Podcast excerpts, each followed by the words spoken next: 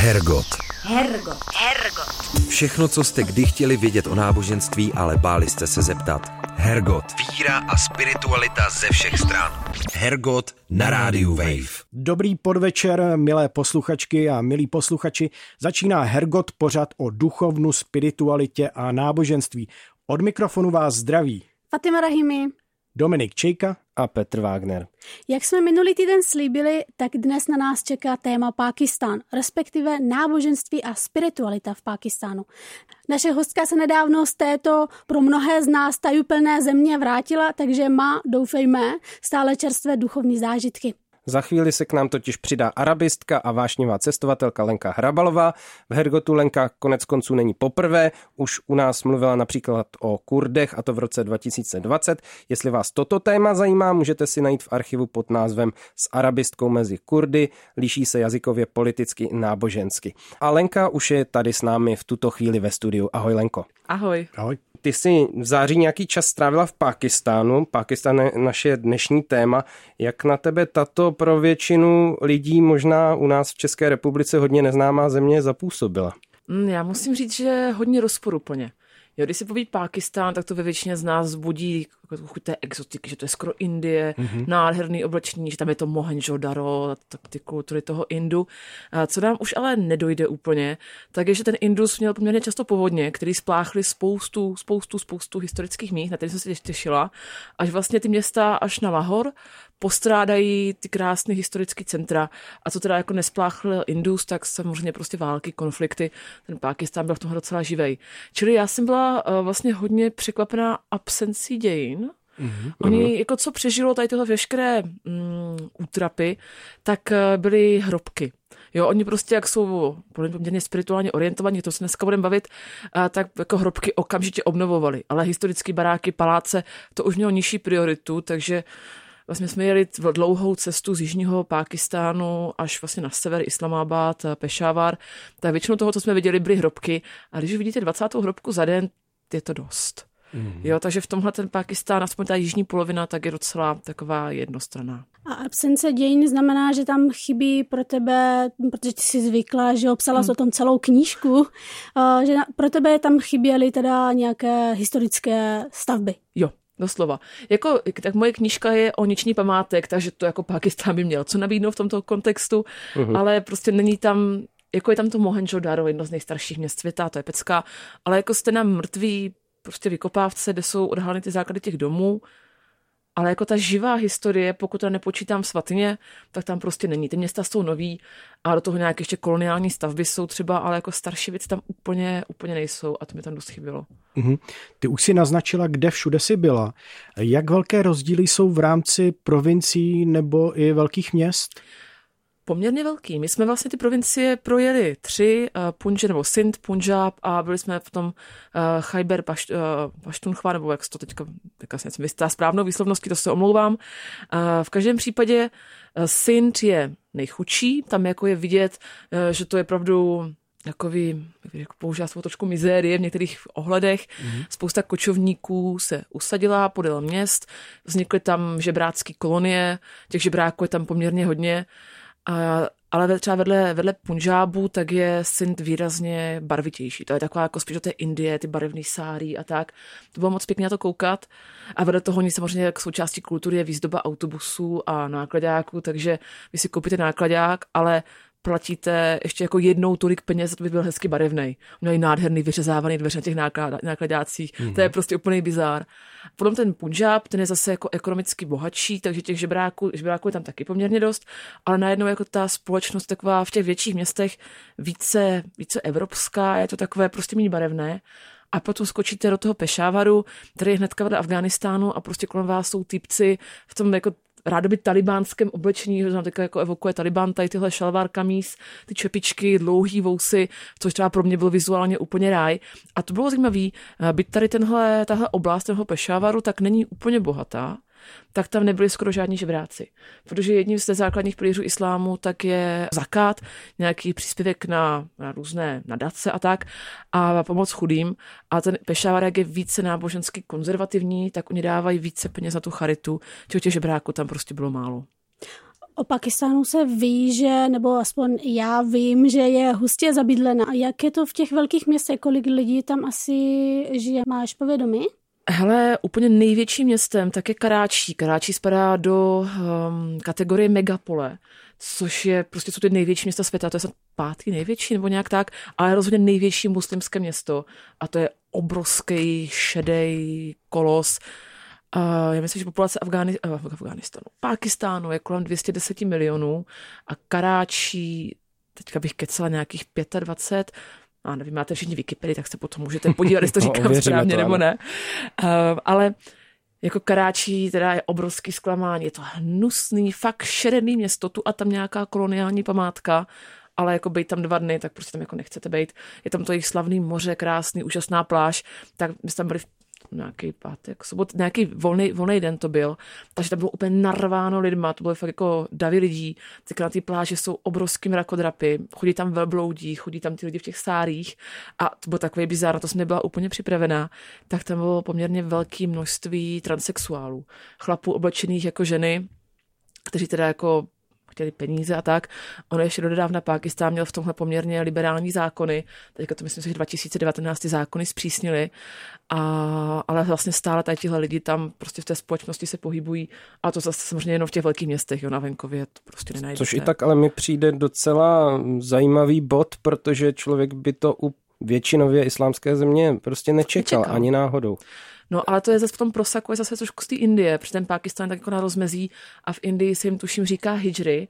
Tady je to v Pakistanu to osvaní hijra. Když jsem se ptala jako řidiče, jestli si říká hijra, tak se začala strašně smát a opravovala mě, že to v Pakistánu říká trošičku jinak a že to by tam jako neměla úplně říkat nahlas. Takže tam to je asi něco negativního. Aha. Ale uh, jako je vidět, že to tam prostě jako, že mezi lidma bez problémů žádný prostě někdo po nich nic neházel, nebo se procházeli po ulicích a jako teda často, často žebrali nebo teda nabízeli nějaké služby. No. Ale prostě třeba pro mě to byl obrovský šok, že v arabském světě, ne, to jsem v životě neviděla. No a když jsme u toho Karáčí, tak eh, dalo by se říct, jak vypadá teda takový občan megapole, protože my jsme třeba asi nikdo z nás žádné jako solidní megapole nebyli, tak kdyby jsme to ještě měli nějak zařadit, ještě konec konců v těchto končinách už vůbec si nedovedeme představit, jak vypadá městský člověk megapole na tomhle místě. Hele. Já jsem teda jako v megapoli si myslím, že by byla. Jo, takže prostě za sebe. sebe. No, takže, takže jenom já a Dominik byl taky. No, nebyl, Co? Ne. Dobře. Hele, uh, Vlastně to Karáči je známý tím, že je hodně multikulturní. Tam se stahují lidi z celého Pákistánu. Takže prostě vedle těch eh, typků oblečených v tom talibánském stylu potkáte prostě lidi v indickém stylu, v evropském stylu, spousta barev obličejů, spousta nebo barev kůže, spousta fyzických typů, takový jako úzci, vysocí hubení, naopak zase jako, jako širší prostě filamenou lidi. Jako fakt jako ty etnika, prostě víme, že na světě to je prostě není to úplně jako jednotná podoba nějakých jako lidí dohromadně, tak každý etnikum nějak vypadá a tam na těch ulicích potkáte úplně jako všechny. Samozřejmě potom některé uh, ty skupiny patří spíše do těch jako chudinských oblastí, protože prostě hodně lidí třeba vlivem různých se jako stahuje eh, z toho svého kráčí v Sindu, takže třeba sinčtí zemědělci, rolníci, nebo teď kočovníci prostě opět potom ty chudé čtvrtě, takže nejsou všichni na jednom místě, ale jako prostě my se to projeli poměrně důkladně a myslím si, že to jako nejlepší, co můžete v Karáči udělat, tak je na tu jejich ohyznou pláž, kde jsou ten, ten večer nebo podvečer úplně všichni. A to je teda jako fakt jako úžasný kolorit. Mm-hmm. Já teď trošku doufám, že nás neposlouchá někdo přímo z Karáči, protože používá slovo ohyzné, nevím úplně, Ale jestli... Já jen to klidně povím do očí, jako to, to prostě nešlo. Ještě jako přijde k tomu prostě smog. Jo, to město je jako zaprášený a fakt to tam jako nebylo to tam, nebylo to tam příjemný. Bohužel je to asi věc, co by se v Pákistánu vidět měla. Tak. A jak je to s náboženstvím? Třeba v tom Karáčí eh, jeho přítomno méně než někde na vesnicích nebo v jiných částech? Ale určitě jo. Tím, že to je samozřejmě multikulturní, tak je tam, uh, je tam, mají tam svatostánky všechny možné náboženské skupiny, ale když bych to nazvala konzervativním, tak to ne. Je to prostě špinavé velké město, které prostě žije nějakým tím konzumným životním, životním stylem a my jsme tam teda měli štěstí, že zrovna v Karáči, jsme byli, tak pobí, eh, probíhal, co to bylo za, za svátek, byl narozený proroka Mohameda.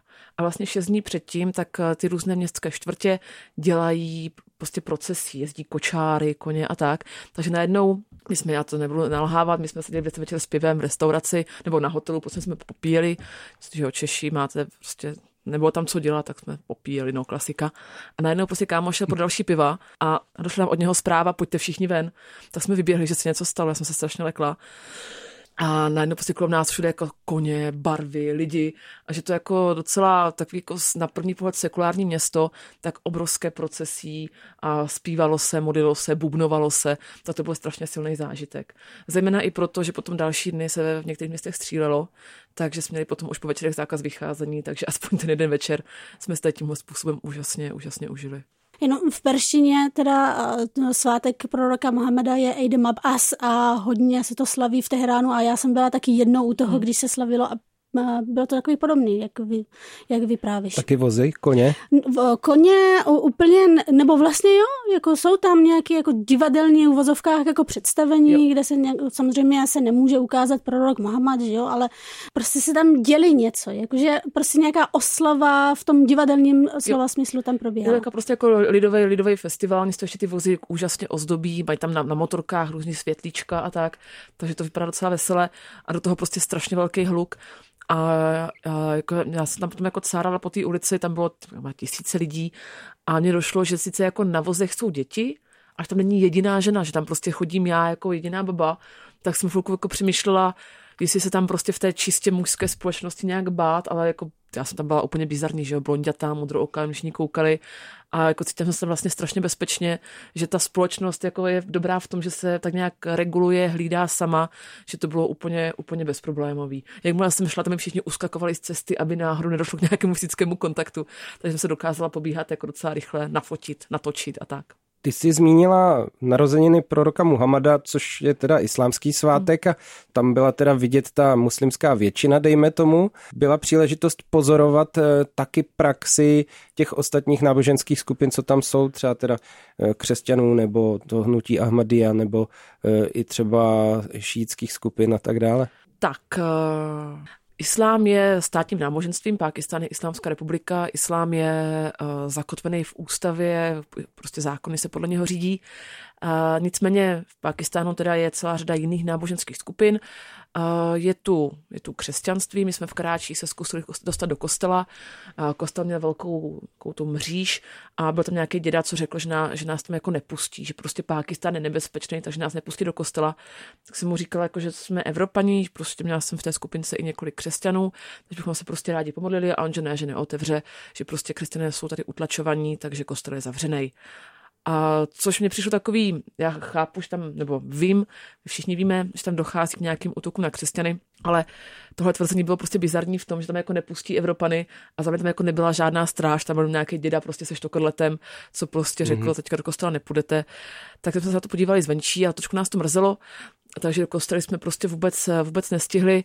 Co jsme stihli, bylo několik hinduistických chrámů, protože eh, Pákistán se vlastně, když se trhala britská, britská Indie, tak se Pákistán a Indie rozdělili a většina hinduistů skončila v Indii a většina muslimů skončila v Pákistánu. To asi všichni víte, byla to asi největší uh, migrace v lidských dějinách, pro tady prošlo tím krajem 6 milionů lidí, do toho etnické čistky a tak dále.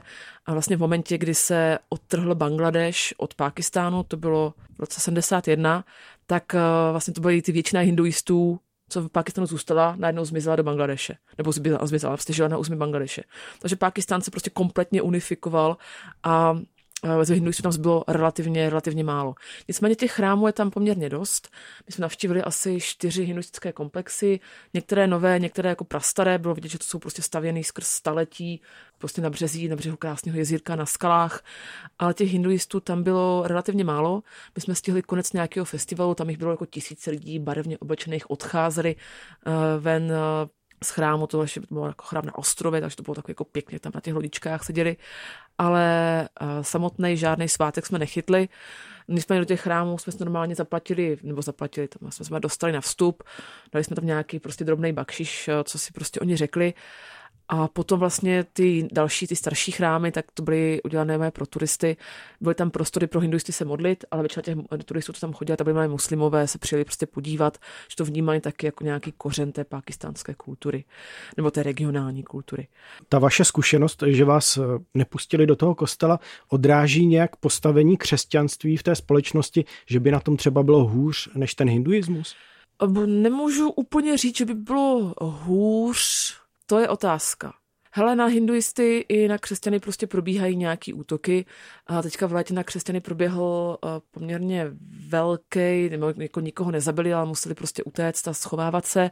A je to jakoby část společnosti, která se řekněme, radikalizovala v 70. 80. letech vlivem samozřejmě afgánské války, vlivem prostě i třeba aktivit různých zálivových monarchií, co tam prostě posilují ten konzervativní islám, nebo ten extremistický, řekněme ale že by byl jako nějaký pomyslný žebříček toho, kdo se má hůř, to jako ne. Víme, jako na dně, tak je Ahmadia samozřejmě, to prostě není legální, ale jinak oficiálně... Že Ahmadia je na tom ještě hůř třeba jako, než ty politeistický. Že je to jako vyloženě islámská herze. Přesně Aha. tak. Nebo, tak uh, Já bych asi... si totiž představil, že eh, křesťanství bude respektováno aspoň v nějakém rámci jako náboženství knihy, uh, takže je na tom trochu líp, ale dovedl bych si představit, že hinduismus, který je prostě většinou je politeistický náboženství, že na tom bude výrazně hůř, ale jestli je na tom ještě hůř teda odštěpenecká vlastně islámská sekta, tak eh, to, je, to vytváří zajímavý pnutí potom. A tak ono dokonce 2000, teďka nedávno, 18, nějaký takový rok, prostě před pár lety, tak bylo odhlasováno, že Ahmadiyya teda není muslimská, není prostě muslimská víra. Mm-hmm. Si v Pakistanu ty provincie jako odhlasovali vlastně nezávislé, oni to je federace.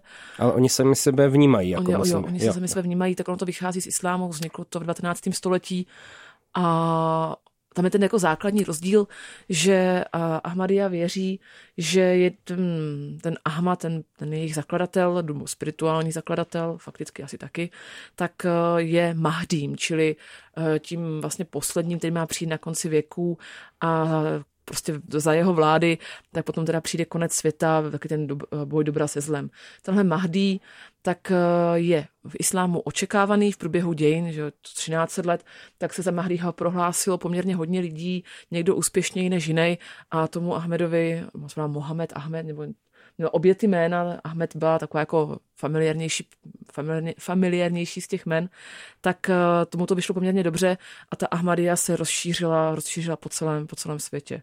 Každopádně to jeho, to, že on je Mahdi, tak většinový islám neuznává a proto teda v tom Pákistánu se mají, eh, se mají takhle špatně a stojí tom úplně pomyslném společenském dně. Hergot. Hergot. Hergot. Hergot na rádiu Wave. Já jsem četla, že při vzniku Pakistánu v roce 1947 nějakých jako náboženských skupin různorodost bylo asi nějakých 27% a dneska je to 3,4. Mm-hmm. To mi přijde opravdu jako velký rozdíl. Chápu, že ty si pak říkala, že v roce 1971 se rozdělil ještě Bangladeš, tam asi hodně lidí jako se přistěhovalo, jo, ale stejně ten rozdíl je opravdu obrovský. To je, ale jako ten Bangladeš teda tam dostáhlo obrovské množství populace. Jo, to bylo fakt jako to, kdo hinduistů žilo zrovna v tom regionu a uh, samozřejmě prostě spousta lidí tam ještě potom odešla.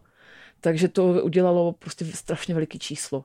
Ale jako nebudeme si jako zastírat, že v Pakistanu se těm menšinám náboženským daří úplně dobře, takže samozřejmě ta migrace z té země nebo i třeba nějaké pokusy jakoby z vrchu, nebo z vrchu společenské pokusy o násilnou konverzi těch lidí tam samozřejmě probíhají.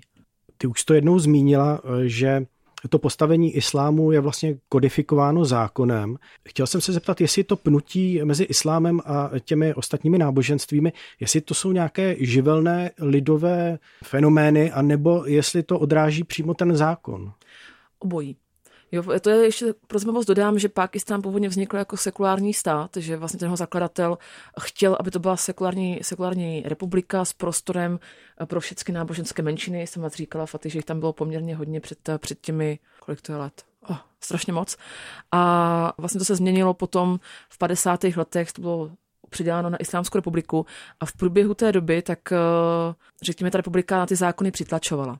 V 70. letech tak byl, eh, byl tady prezident Ziaul Haq, který byl hodně právě orientovaný na ten, na ten tradiční, na ten tradiční islám, takhle myslím nějaký sufismus a mystiku, ale na takový ten prostě řekněme spíš jako strohej, tak ten vlastně začal posilovat tady tyhle zákony a vznikly potom zákony o rouhání, které dokonce říkají, že pokud se rouháš, tak, tak vlastně to prostě, prostě trestatelné zákonem a v rámci těchto zákonů prostě začaly samozřejmě popravování, popravování různých členové jiných náboženských skupin. Dokonce tam došlo, nevím v jakém roce k události, že jeden z biskupů spáchal sebevraždu, což jako v křesťanství je docela velká věc, hmm. na protest proti tomu, že Pákistán chce popravit nebo popravil skupinku křesťanů právě z obvinění z rouhání. Jo, takže to bylo takové jako věci tam probíhají, no probíhaly, probíhají, ono to trvá, ty zákony nebyly měněny a jako asi všichni tady víme, eh, že ve světě tak eh, teďka jako konzervativní extremistický islám prostě má poměrně hodně eh, jako získává poměrně velkou oblibu, takže ten Pákistán to odráží. Ty zákony tam vytváří docela jako příjemnou platformu pro tyto lidi, ale samozřejmě potom ty útoky, tak ten stát jako je neorganizuje to organizují ti lidi, eventuálně třeba nějaký kazatelé, teďka prostě někdo se tam s někým jako může i jako na nějaké občanské bázi pohádat a už tam prostě se něho může naroubovat, zesměšňovat tady proroka Mohameda a už se z toho udělá pogrom nebo pogrom, prostě útok. Jo, takže to tam samozřejmě tady tímhle způsobem, způsobem všechno je. Většinová pakistánská společnost je sunnického vyznání, je tam část i šíjická, pak jsou sufisté, já jsem měla možnost vidět na tvém Facebooku krásné fotky. Děkuji. Jak si je pořídila? Jak jsem pořídila krásné fotky, tak eh, v Pákistanu, jak jsem říkala, tak je poměrně hodně, eh, poměrně hodně svatyní a jedna z největších nebo nejdůležitějších sufijských svatyní, tak je v městě Sehván, je to kalendárová eh, svatyně. Myslím, to byla hnedka naše první a já jsem tam zůstala prostě úplně konsternovaná, protože ta svatyně vypadá jako iránská, je to prostě zlatá kupole a do toho ty velké minarety, vlastně hodně tam je vidět ten perský architektonický vliv Padete do toho sálu, tam už je zase i ten indický vliv, je tam ta hrobka. A teďka v Iránu ty svatyně jsou rozdělené na mužskou a ženskou část. Takže vidíte jako ty ženské v tom černém, aspoň teda v té naší části. A tady najednou seděli prostě lidi oblečení toho indického stylu, všichni pohromadě, ženský, chlapy, tam někde z té hrobky kapala voda, tak se proto všichni natahovali v rohu bubny, běhal tam týpek ověšený řetězama, prostě pro mě úplně jako náboženský jiný svět, takže tam jsem pořídila ty, uh, ty fotky a vlastně v každé svatyni, co jsme potom navštívili, tak ono to bylo poměrně podobné, že tam to nebylo to se genderově rozdělené, což v islámu je taky, kdo to znáte, arabský svět, tak to prostě všechno se vždycky dělené kluci, holky. A tady jako ke každé svatyni patří několik kategorií místního obyvatelstva, jako té svatyně. Máme tady lidi, co jsou třeba uklízeči, ti jsou často oblečení, že mají takové zelené oblečení, nějaký tak jako velký, velký turbán. Mm, mám taky na Facebooku nějaké fotky a ti prostě jako žijou v té svatyni, uklízí, starají se o to, nebo to si třeba bydlí vedle, dostávají nějaký drobný peníz. A potom je tam další kategorie, jsou takový už jako trošku méně, řekněme, vizuálně udržovaní lidé, kteří taky v té svatyni žijí, ale nepracují, tam prostě jenom se povalují a modlí se. A pak je třetí skupina a to byl třeba ten pán ověšený tou hromadou řetězů. Ti lidi věří, že, že vlastně Bohu odevzdali, nebo prostě odevzdali svůj život a žijí jakoby v nějaké jako v odporných podmínkách, aby dokázali to, jak moc toho Boha milují. Takže třeba mají teda 10 kg, 20 kg řetězu kolem krku, nebo se třeba neumijou v životě. 30-40 let prostě nešel týpek do vody, takže jsem řekla mě jako poměrně silná a za, jako aura. Aura. no a takže takové jako různé věci tam prostě můžete potkat. A tady tohle je populární třeba i mezi mladými lidmi, no, hodně těch lidí, takových těch zanícenců, tak bylo jako poměrně mladých, dvacátnici, třicátnici, ale třeba i potom mezi městskou populaci ta spiritualita hraje strašně důležitou roli. Náš řidič to byl prostě takový ten týpek, že měl jako velká kulatá hlava, ofinka, veliký knír, ale 70. leta a prostě moderní oblečení a byl strašně jako sympatiák, úplně mu zářil pořád obličej, řídil jako absolutní blázen a mluvil o sobě jako, že náboženský jako zanícenec, jako ve stylu těch lidí, co se nemijou, co nosí řetězy. A ten vlastně náš průvodce o něm říkal, že jako hipsta zanícenec, že už to je ta nová generace, mm-hmm, která, mm-hmm. která se umije, ale jako chodí potom v noc na to bubnování a tančí tam. Takže jakoby i ty, i ty náboženské, ty spirituální projevy potom získávají, samozřejmě jsou ovlivněny tím globálním, globálním světem. Já mám ještě otázku k té genderové nerozdělení v Pakistánu. Hmm. Jak je to možné, že tam k tomu nedochází? Je to nějaký vliv, nevím, teď plácnu třeba hinduismu? Já myslím, že určitě. islám má strašně moc podob. V každém koutu světa tak je islám úplně jiný a tady teda se islám střetl s tím původním náboženstvím a samozřejmě jako moc, jako poměrně hodně tam toho proniklo. Ne třeba do toho skriptuálního islámu, ale do toho lidového. Jo, s těma svatyněma bys neprorazila ani v Saudské Arábii, a, nebo prostě v tom třeba arabském nebo severoafrickém světě, ale tady najednou ještě jsou prostě lidi, co sem chodí pro, pro posvátnou hlínu, jsou tam prostě lidi, co tam chodí uh, jako rozmluvat tady s těmi prostě spirituálními vůdci, co tam sbírají tu vodu z těch, z těch kapajících hrobek, takže tam toho je takhle strašně, tam toho děje hrozně moc. A to je právě sufismus, mystika se potká s hinduismem a dostala takovou specifickou podobu. A ta teologická část, řekněme, vládnoucí v Pakistánu nic proti tomu lidovému náboženství nemá? To lidové náboženství, jako to vyznávají desítky milionů lidí. Takže tam to je, to by bylo náročné řešit nějak z vrchu. Samozřejmě jsou tam různé společenské tlaky. A my jsme se bavili před chvilkou o tom, že ten konzervativní islám je na vzestupu, tak samozřejmě těmhle lidem, eh, co tady toto prosazují, tak těm to vadí, ti by nejradši hrobky zbourali. Takže samozřejmě i v Pákistánu se tyhle hrobky třeba setkávají, když někde je nějaká jako větší, nějaký jako větší boj, větší útoky, tak ty hrobky se, jsou jedním z těch míst, které patří mezi ty, prostě, v kterých se explodují bomby a na která se střílí. Jo, myslím, já jsem teď mluvila jsem o tom svátku toho proroka Mohameda nebo o těch narozeninách, tak uh, ten zákaz vychází, co nás potom jako chytlo v těch dalších městech, tak byl i proto, že třeba na ty procesí se někde začalo střílet. Jo, takže je tam ta část společnosti, které se tohle nelíbí a jako vyvolává to obrovský společenský, společenský střed, protože každý z nich si klade nárok na tu svoji univerzální pravdu, což je vlastně tam stejně jako všude jinde na světě. Jenom taková technická otázka, ty jsi zmínila průvodce. Znamená to, že pokud jste něco chtěli se dozvědět od někoho, tak jste oslovili průvodce, aby se doptal toho daného člověka a ten tak učinil, přeložil vám to? No, zároveň Pakistánci docela mluví anglicky. My jsme tomu říkali teda jako Pakistani English, Pinglish jsme tomu říkali, že je taková jako hodně specifická angličtina. Takže se vzdělanějšíma lidma jsme si mohli popovídat sami.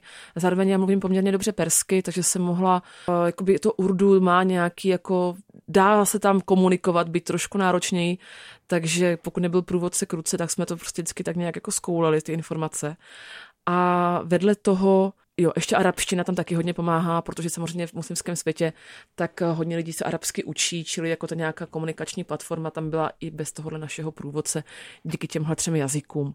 Ale já jsem toho průvodce chtěla ještě zmínit v kontextu té spirituality, protože to byl takový jako týpek, nevím, kolem 50 a on se mě ptal, jak jsem moc spirituální a já jsem prostě balvan, jako já jsem, já jsem prostě absolutně. A to byla i odpověď. No, jako jo, já jsem mu řekla, že vůbec, že prostě se omlouvám, ale že jsem fakt jako šutr v tomhle jako jakého, no, v tom duchovnu. Mě to baví sledovat, komu, jako mluvit o tom, ale jako nic moc to neprožívám. A on mi začal jako vyprávět svůj osobní příběh a on mi říkal, že ještě třeba před deseti lety tak byl jako jeden z pákistánských svatých. Jo, že prostě začal výdat kolem 20.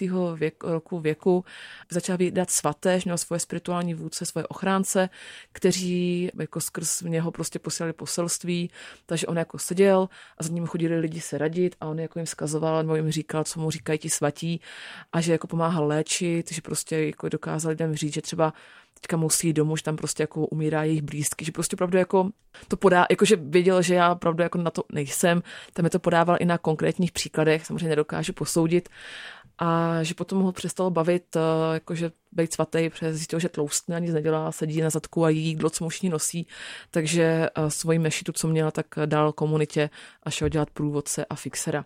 Ale on byl teda jako neskutečně zajímavý. A Já fixer tím je řečeno. Jo, fixer je pro novináře, že pracuješ prostě s neziskovkama, s novinářema a vozíš do takových těch jako prostě oblastí, kde potřebují někoho místního. Uh-huh. A vlastně on byl několikrát unesený, několikrát postřelený a ještě potom jako bylo zajímavé, že uh, těch, ty svatí mu zakázali jako se oženit, nebo prostě mít jako ženu. Já se, já se jako takhle s těma průvodcema dost často bavím i třeba o tom sexuálním eh, životě, hmm. protože prostě to tomu patří. Být teda ty otázky často od ženy nejsou vhodné, ale tak asi jako gender si nezměním a chci to vědět, takže jsem tady tuhle přes tu trapnost vždycky dostanu. A on mi teda jako vyprávěl, že měl jako spoustu takhle jako různých žen v minulosti, ale že se chtěl oženit, že strašně toužil po manželství a že se zamiloval do nějaké dívky a ti ho svatí mu to zakázali se oženit. A on teda jako s komunikoval dál a potom mu teda dali to svolení s tím, že ale nebude mít nikdy děti. Takže teďka jsou ženatí spolu 12 let, stále nemají děti, protože prostě teďka ta manželka strašně chce jít jakoby na léčbu, ale on prostě ví, že jako ty děti mít nemůže a ne, zatím se to jako neodvážil jí to, jí to říct. Mm-hmm. Takže takový jako mně to přišlo strašně zajímavé, já jsem se s tím o tom bavila vlastně několik dní a prostě jako jiný svět pro mě úplně. A ještě teda, jak by hodně věřící, tak říkal, že jeho manželka vůbec nenosila šátek a že teďka prostě, jak žijou spolu tím spirituálním životem, tak se zahaluje více a více, což taky jako patří k jednomu těm z těch jakoby směru, jakým se islámský svět ubí, uh, ubírá, zatímco některé holky ty šátky zahazují a jdou do toho prostě globálního světa, uh, toho jako ovlivněného Evropou a Amerikou, tak mnoho dalších se zase zahaluje víc a víc, protože v, prostě v tom vidí svoji, svoji identitu. Hergot. Hergot. Hergot. Všechno, co jste kdy chtěli vědět o náboženství, ale báli jste se zeptat. Hergot. Hergot na rádiu Wave. Já bych se ještě vrátil na tu pestrou náboženskou mapu, i když v dřívějších dobách to bylo možná ještě zajímavější, přesto máme tady ještě jednu skupinu, kterou jsme nezmínili a kde se islám s tím hinduismem potkal asi nejintimnějším způsobem a to jsou Sikhové. Jsou taky oni přítomní nějak v pakistánské společnosti, protože v té indické, přestože jsou menšina, jsou viditelní dost dobře. My jsme reálně žádného Sikha nepotkali. A já teda musím říct, že Sikhové podle mě, nebo aspoň v Pákistánu, jsou přítomní hlavně skrze historii, protože hodně těch míst, jako třeba Lahor a tak, tak je s nimi uh, spojen, jak potom s jejich válkou proti Britům. Ale takhle jako o těch Sikhách to bohužel úplně moc nepovím. Uh, omlouvám se za to, nicméně vůbec jsme se s nimi nedostali do kontaktu. Vím, že tam jsou, ale to je tak všechno. Podobně jako s Pársama samozřejmě. Jo, prostě Pársové taky, taky prostě v Pákistánu žijí, ale svatyně jsou kompletně oddělené od zbytku světa a není tam prostě prostor se s nimi někdy potkat. Možná jenom Leni nám řekni, kdo jsou uh, Parsové. Jo, kdo jsou Parsové? Parsové jsou potomci iránských zoroastriánů, kteří v 7. století nebo potom později po dobytí tehdejší perské říše Araby, tak odešli směrem na jich a skončili v Pákistánu a v Indii. A tam vlastně jsem začal říkat Parsové, byť teda, to je, jakoby, je to takový název prostě Pars Peršan, jo, takže mm-hmm, takový spíš mm-hmm. jako regionální. Takže to etnoreligiozní nějaký Et, pojem. Jo, et, no, etnonáboženská skupina mm-hmm. a no, tak třeba Zoroastriáni, tak uh, tím se, tím se, tím se prostě Parsové neříká tím, co žijí v Iránu. Já jenom jsem dočetla, že v Karáči je asi největší počet mm. parsů v Pakistánu, ale zase zajímavost možná, že asi pár let zpátky jich tam žilo asi nějakých 8 tisíc a dneska v rámci toho, jak si říkala, jak to vypadá jako velké město, tak uh, nějakých 1700, což chápu, že si je mo- nemusela hmm. úplně jako potkávat. Já jsem dokonce myslím, že teďka podle posledního sčítání se k tomu hlásili 4 tisíce osob v celé, v celé zemi. Mm-hmm. Jo, ale ono Parsové hodně prostě odjíždí do zahraničí, ty komunity v zahraničí jsou výrazně větší a, a hodně třeba já se jako znám pár si, co prostě teďka žijí v Iránu, protože tam jako Irán je domovem toho zoroastriánství, dokonce když se obnovovaly ve to bylo ve 20. letech, se obnovovaly nějaké ohňové chrámy, tak si ten posvátný oheň odnes, přinesli z Indie, aby se ho mohli teda v Iránu teďka udržovat.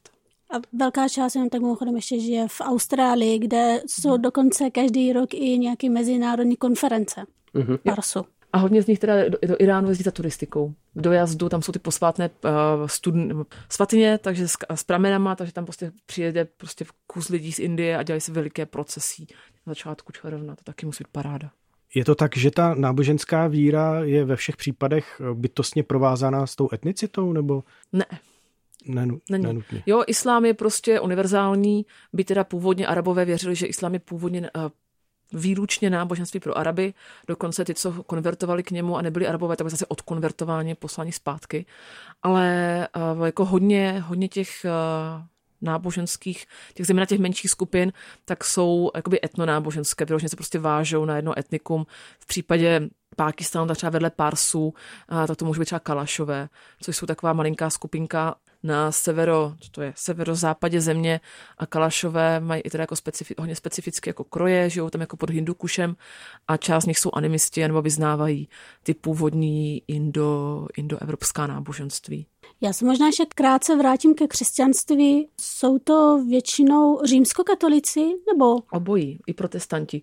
Tím, že tam byli Britové, tak samozřejmě tam dovezli uh, tady tuhle, to je jako protestantství. Nebo anglikáci, no to je tak, někde na pomezí mezi katolicismem a protestantstvím. Ale eh, to, o čem jsem slyšel v posledních letech, je taky nárůst jednak jde to možná ruku v ruce, ale ty vynucené konverze a vynucené sňatky náboženské a tak dále, to je jedna věc. Druhá věc je eh, tajná nebo polotajná misijní práce západních eh, misionářů křesťanských, hlavně těch evangelikálních církví, to znamená, eh, řekněme, těch radikálnějších směrů toho amerického protestantismu, kteří se stávají zase terčem další persekuce a tak dále. Mm-hmm. Bylo něco z těchto těch rezonujících událostí znát pro člověka, který tam prostě přijde na kratší dobu, že se tematizuje třeba ten konflikt se Západem, protože samozřejmě jinde to třeba téma je velký, že je to vlastně cizorodý prvek, že tahle forma křesťanství tady není ani domácí a že s tím musíme nějak i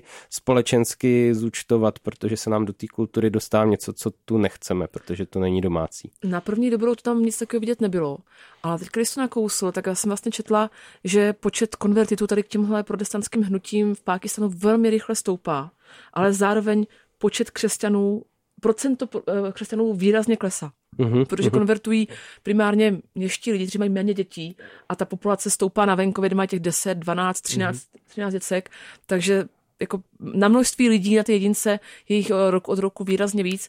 Ta protestantská činnost je tady poměrně silná, ale opět nás to vrací k tomu, že oni skrz Brity se znali s anglikánstvím, takže tam ten protestantismus není tak eh, cizí jako třeba jinde. Mm-hmm. Jo, v Iráku, tak Irák státem uznává 14 křesťanských církví a protestantské církve tam nejsou. Mm-hmm. Jo, takže ta misijní činnost je tam vlastně ilegální, protože ten stát ty protestanty neuznává. Nebo aspoň teda neuznává, kdyby tam dělala výzkum, abych nekecela, že to změnilo. Mm-hmm. A to bylo kdy?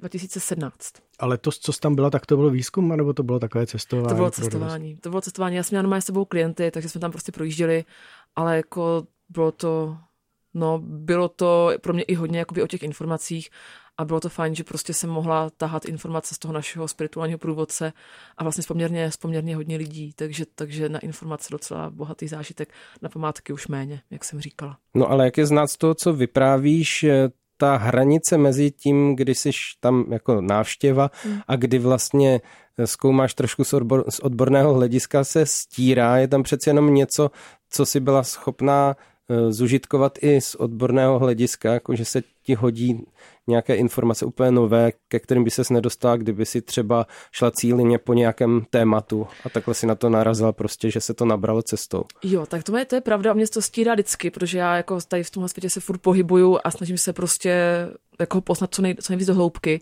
Teďka aktuálně pracuju na knížce o změně klimatu na Blízkém východě, jako v širším, v širším Blízkém východě a potkala jsem se na jedné památce, na nějaké buddhistické památce s archeoložkou, která mimochodem objevila jednu z největších soch budhů v regionu, někde vykopala z hlíny. Mm-hmm. A tady tahle paní teďka píše dizertaci na to, jak klimatická změna ovlivňuje památky v Pákistánu. Takže jsme si hnedka měnili kontakty, tak teďka s ním budu dělat rozhovor. A potom zase uh, mě třeba hodně zaujalo i třeba co do architektury, tak potom ty stará města, že Mohenjo-Daro, tak jakým způsobem ti lidi už tehdy dokázali pracovat s větrem, s kanalizací, prostě jak dokázali ty města stavět už tisíce let zpátky, tak, aby to vlastně bylo efektivní, jako chladné, příjemné k životu. A že vlastně člověka jako, vlastně my to známe jako tu kolébku civilizace, tady tyhle prostě místa, ale tam musel, jako to není jako, že při, lidi přišli a postavili si teďka perfektní město. Že bych strašně chtěla vidět, co se tam ještě všude v té hlíně schovává a co tam ještě k tomu vedlo ty, ty kroky předtím, že to najednou vzniklo takhle dokonale. Takže jo, je to prostě o tom poznání a já se o to je jako věc, o které se nedokážu se nikdy oprostit. A prožila si i něco, co tě nečekaně osobně ovlivnilo nebo dokonce tebou pohlo jako tím kamenem, jak si říkala. Já jsem jako dobrý kámen, ne, spirituálně jsem na, prostě absolutně nepohnutelná. Ne, mně se strašně jako vizuálně se mi líbily ty svatyně, takže to jsme si, to jsme si hrozně, hrozně užívala. Já prostě jako můžu si sednout do rožku, pít čaj a čumět na lidi a jsem prostě spokojená půl dne. No já právě nad tím trošku pochybuju, že se tě nic z toho nedotkne, nebo tvrdíš, že, že vlastně to nejde, nejde až úplně dovnitř, že zůstáš jako pevná ve svým, a teď nevím vlastně, co je tvoje přesvědčení. Absolutní ateismus, čistý. Čistý bez, bez stínu. Mm, já to říkám, ne, já fakt říkám, že jsem nekonvert, nekonvertovatelný materiál mm-hmm. a jako teda čím dál tím víc, no. Když potom jako člověk vidí, jak vlastně to náboženství se dá ohýbat, lámat, tak já budu radši prostě se držet nějakých normálních zásad, než tady prostě jako v rámci náboženství jsou nechat někde pinkat. Že to je... A tak to teďka předpokládá to, že ateista se sebou nenechá pinkat, mm, což... Jasně. Ale ještě jako mi další důvody k pinkání nepotřebuju. Jo. A kdyby to ten průvodce nepo, nepověsil na hřebík, tak kdo ví, jak by to dopadlo. Že? No, to je pravda. No, přesně, já jsem si říkala, že mm, no, určitě seš kámen, nechci ti to nějak jako vyvrátit, ale zároveň, kdybys byla uh, součástí nějakého zázraku, hmm. Hele, to bych musela na zázraky věřit. No ale to, kdyby se ti to stalo před očima? Aha, já bych tuhle diskuzi, jako co by kdyby, to není úplně moje, moje oblíbené téma. Takže až, no možná by se... se to dal uzavřít tím obloukem, že kámen, to může být taky různý materiál, porézní nebo ne, úplně ne, ne. žula. A má to třeba taky vývoj, kámen eroduje, že jo? Ale až se mi stane, až se mi stane zázrak a začne mi moje přesvědčení erodovat, tak o tom uděláme další díl. Ano, to se můžeme už teď jo? My se těšíme na další setkání každopádně a děkujeme za to, že jsi přijala naše pozvání do Hergotu. Tak jo, taky děkuji za pozvání. Ahoj. Ahoj. Díky. Hergot. Hergot. Hergot. Všechno, co jste kdy chtěli vědět o náboženství, ale báli jste se zeptat. Hergot. Hergot na rádiu Wave. Pro Hergot na rádiu Wave to byla arabistka a vášnivá cestovatelka Lenka Hrabalová. Myslím, že to bylo svižné a vtipné a já jsem moc rád, že si na pomyslné mapě, kterou tak nějak v Hergotu máme zatím teda virtuálně v našich hlavách, můžeme zapíchnout další špendlík do dalšího místa. To zní tak dobyvatelsky, že jo, trošku, no. No, ale přemýšlím teda, která země nám chybí. No hodně nám chybí, no. určitě. V Antarktidě jsme ještě nebyli. Ne? No, mm-hmm. no, no, tak jak, co já vím o tom, jaký jsou spirituální pnutí teďka na Antarktidě, že jo? Ještě no, v dobách no, klimatické změny. Tak kdybyste na to eh, někdo byl expertem, expertkou, tak eh, určitě se nám ozvěte. Já vím, že tam byl Tomáš Halík, což musel nechat nutně spirituální stopu teda na tom kontinentě. No, tak myslím, že se nám tady rodí další díl s Tomášem Halíkem. Mm. No, tam je nějaká kaplička. Tomáše Halíka. To nevíme, ale možná, že to v příštím roce, letos už asi ne, zjistíme. Mějte se do té doby rozhodně krásně, příští týden zase s jiným tématem, v úplně stejné sestavě, která se vám doufám dnes líbila tak jako nám. Mějte se krásně, ahoj. Ahoj. Ahoj. Hergot. Poslouchejte podcast pořadu Hergot kdykoliv a kdekoliv. Více na wave.cz lomeno podcasty.